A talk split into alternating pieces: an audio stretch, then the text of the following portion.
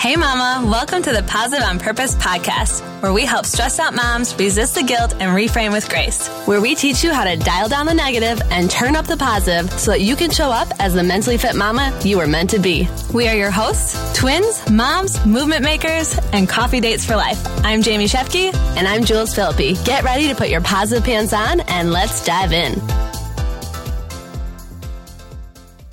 Welcome back, or welcome for the first time. It's the Positive on Purpose podcast, and we're your hosts, Jamie and Jules. Hello, friends. Uh, so if you've tuned in recently, you know that we've been doing a review challenge, and our goal is actually to announce the winners today. However, we recognize there's a little bit of a delay with iTunes and that mm-hmm. the um, reviews take yeah. a little bit to show up. So mm-hmm. we'll give that a little bit more to come in so everyone gets a chance. But we've seen a few, we've seen it come in. So we see you, we hear you, we thank you. Yes. We just wanted to give an update with that. So yeah, we greatly appreciate that.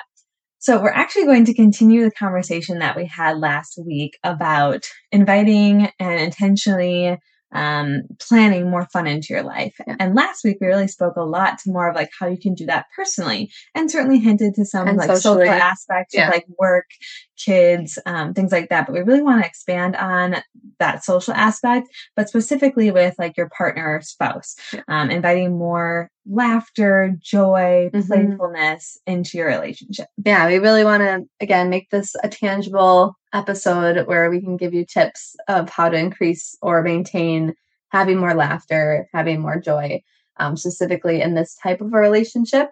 Um, Mike and I are coming off of our nine year anniversary. Jamie and Cody are celebrating ten in November. So like we're, again, thinking about this. This is really relative and close to where we're at right now. Mm-hmm. Um, as resources, um, we, We both subscribe to the Gottman Institute. They have a Marriage Minute that comes out. So we got a lot of inspiration from there, and it's all backed by science. So again, research and re- relative experience yeah. um, that we are personally going through and that we're going to try and do. Um, so the first thing the Gottman Institute had t- discussed was just asking your partner open-ended questions to understand like what adventure or playfulness really means to them. Because I think we all have our own ideas. Yeah. We all have different things that, you know, speak to us. Um, I'll share an example of what Mike and I did this weekend. Um, but the key here too is when you're asking these questions, listen to understand. Mm-hmm. Don't just listen to respond. And also to that fact, I also came across in that article that said, listen to like, n- not to try to interrupt, because sometimes I don't think it's even like, it can be like that you want to respond, but I think sometimes what happens, I'm guilty of this, is like you, you interrupt because you're excited and you want to like share in their excitement and like expand on like what they're thinking, but then it ends up like interrupting yeah. them and they don't fully get to get everything out that they were going to really say. Want to show them that you are engaged in mm-hmm. this conversation and you care yeah. about what they have to say. Yeah. Um, so these are a couple questions that you can specifically ask your partner, spouse, significant other, whoever that is in your life. Um, again, kind of similar to what we talked about last week, but just a little tweak. Um, how do you think we could have more fun together? Mm-hmm. Simple, open-ended. Again, this is not a yes or no. Like this is, give me some ideas of yeah. what you think we can do. Um, number two, what are you most excited about or looking forward to right now? I love this question. And I think it's a question that I need to start getting in the habit of asking before every week too. Mm-hmm. You know, I think oftentimes on Sundays, you know, it's starting to, you know, get the Sunday scaries or some anxiousness going about the week. Mm-hmm. But like, if you could just put your mindset in that positive mode of what are you excited about this week? Like, here's what I have this week, what do you have this week, and which, what are you looking forward to? Yeah. I feel like it's such an easy default mode to be like, okay, this is what I have going on. Like, How am I, how are you going to help me get these things accomplished? Or here's what the kids have going on. Like, I need you to do this. And so like, it's just kind of more of like this, like, yeah. I don't know, there's just a different feeling behind it versus like, what are you excited about? And like, if you can't answer that, then here's where you get intentional about putting something in your calendar yeah. that you are going to look forward to. Yeah. Right. Um, the other question is, what one day adventure could you imagine us having together? Mm-hmm. I love that. Yeah. I just think that like also like gives your, you know, your significant other, your partner, your spouse, like, I don't know, like put them on the spot a little bit, yeah. but I, hey, it might surprise you that they probably maybe thought about that in yeah. the past, but like you just never had the conversation. Mm-hmm. So cool. Yeah. I like that because sometimes, you know, I've said this to Mike recently of like, why do I have to do the planning? Oh, because totally. His thing is like, well, I'm not going to ask the female babysitter. like, I'm like, dude, it's all good. But again, yeah. like just even just opening up to have a conversation about it, and then you can put the plan in place. But mm-hmm. I really like that, because I think we all imagine different things, again, different ideas, places, things to do, yeah. um, all that. Um, and then they go into, you know, talking about just building rituals of connection. So like, those are specific questions to kind of get the conversation started, but then like consider big and small rituals, mm-hmm. because, you know, rituals of connection are the behaviors and practices you create that reinforce your love. They said they are, they are ways to connect there. Yeah, they are ways to connect with your partner that you design together, mm, plan that's, for. That's the key. And commit to on a regular basis. So yeah, together. Yeah, because I feel like sometimes when it is one-sided, I don't know, there can be some resentment. Like, mm-hmm. why do I have to do what you yeah. want to do? You right. know? And again, if it's together, yeah. um, that can make a really big deal. Yeah. Um, and they, like I said, they can be big, like celebrating birthdays and anniversaries. So mm-hmm. like we have some friends um that literally on their anniversary, and I don't know if it's always like on their dating anniversary, wedding anniversary, mm-hmm. but they literally always for like twelve years straight have always made a cake together, which I think yeah. is so cool. And this year, I mean, they have three little boys. They made the cake with their boys. Oh like gosh, that's awesome. You have to get creative, right? You might not be able to do it alone together. The other ones that I can think of for Cody and I that we did, I would say probably within their first, probably before kids, mm-hmm. but like the first like three years, we always went to Durant County around our mm-hmm. anniversary. And I always ordered these specific cupcakes mm, that we had true. on our Wedding. Re- wedding rehearsal, rehearsal night. Yeah. Mm-hmm. I had a friend, she made them for us for our wedding, and they were to die for. Yeah. And I had asked her, because I knew myself, I was like, I'm not going to make those. Yep. So like I always order those for her. Mm-hmm. And I thought about contacting her for our ten years, like how cool, like we can have these cupcakes together. Yeah. Um, but so true. But like I, I didn't continue them as rituals. And I think yeah. that's so unique to do that around an mm-hmm. anniversary or a birthday. Actually, I will say a ritual that we've created with Reese is we always take her, like we take off and we we do like yes. a weekend birthday thing with yeah. her before we have our, like host the birthday party. Yeah. And that's always been really nice. Yeah. I look forward to that. So it can be big things like that, like big milestone, whatever celebrations, or it could be something small, like how to eat dinner together or wind down before bed. Like maybe the two of you are reading a book before bed and you discuss it for five minutes before. I mean, that seems far from where oh we're at. We tried that once and I could not, like, we were going to read opposite chapters and I could not stay awake. Yeah. Exactly. But, you know, again, that's where you can experiment and be like, does this mm-hmm. work for us? Okay, maybe not. Let's try something Or like, else. You know, again, another friend of ours, like, does fancy meals on Fridays or like, you know, it's just, again, we know there's a lot of connection around food and your senses and everything like that. Um, or like, what was another one I was thinking of? Or even just like a game night, like mm-hmm. a ritual of a game night. Yeah. Yeah. Well, and I think the big underlying thing here too is like avoid waiting for mm. vacations or getaways. Yeah. Have fun. Like yeah. these. Or the birthdays and anniversaries. Right. True. Right. That's only yeah. once a year, you know, mm-hmm. like, and we have a couple lists of things that you could do again, more frequently, but we challenge you, friend, to make your own list too. Yeah. And again, uh-huh. make it together so that, you know, when you're, when you say like, hey, I want to have some fun, or like, are you up for an adventure? Like you have yeah. a list already to go off of. A hundred percent. Because for us, we have decision fatigue. lack. Well, I was going to say oh. decision fatigue, but sometimes we just lack wanting to make a decision. Yes. Yes. So it's like, oh, we'd already have a list and mm-hmm. we can make it happen. Um, and there are some resources that we'll share um, that are already done for you too, if you're not in a creative space or place.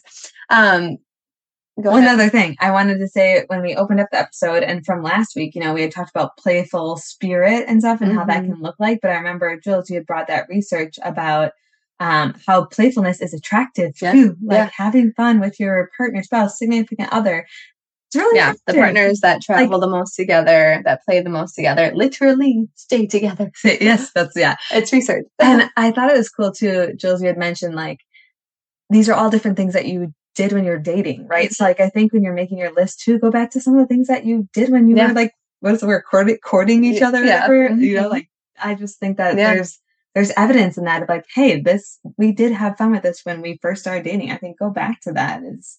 There's yeah, cool it's like, I know, I think this is in our list, but like sending the flirty emojis, mm-hmm. like yeah. I can tell like Mm-hmm. After a while, like I go through a work day or a couple work days and I'm like, huh, like we didn't really text each other much during the day. Yeah. And that's like where I'll like send a friend's emoji or something. And like, it is like anything like flirty and fun like that. Like it yep. just gives you a little bit of spark and yep. a little bit of fun to the day outside of the, how's your day going? How's yeah. work going? Uh-huh. Like, and I think that's what I loved about these questions that we opened up with is they're prompting you to look for a positive response yeah. versus how is your day?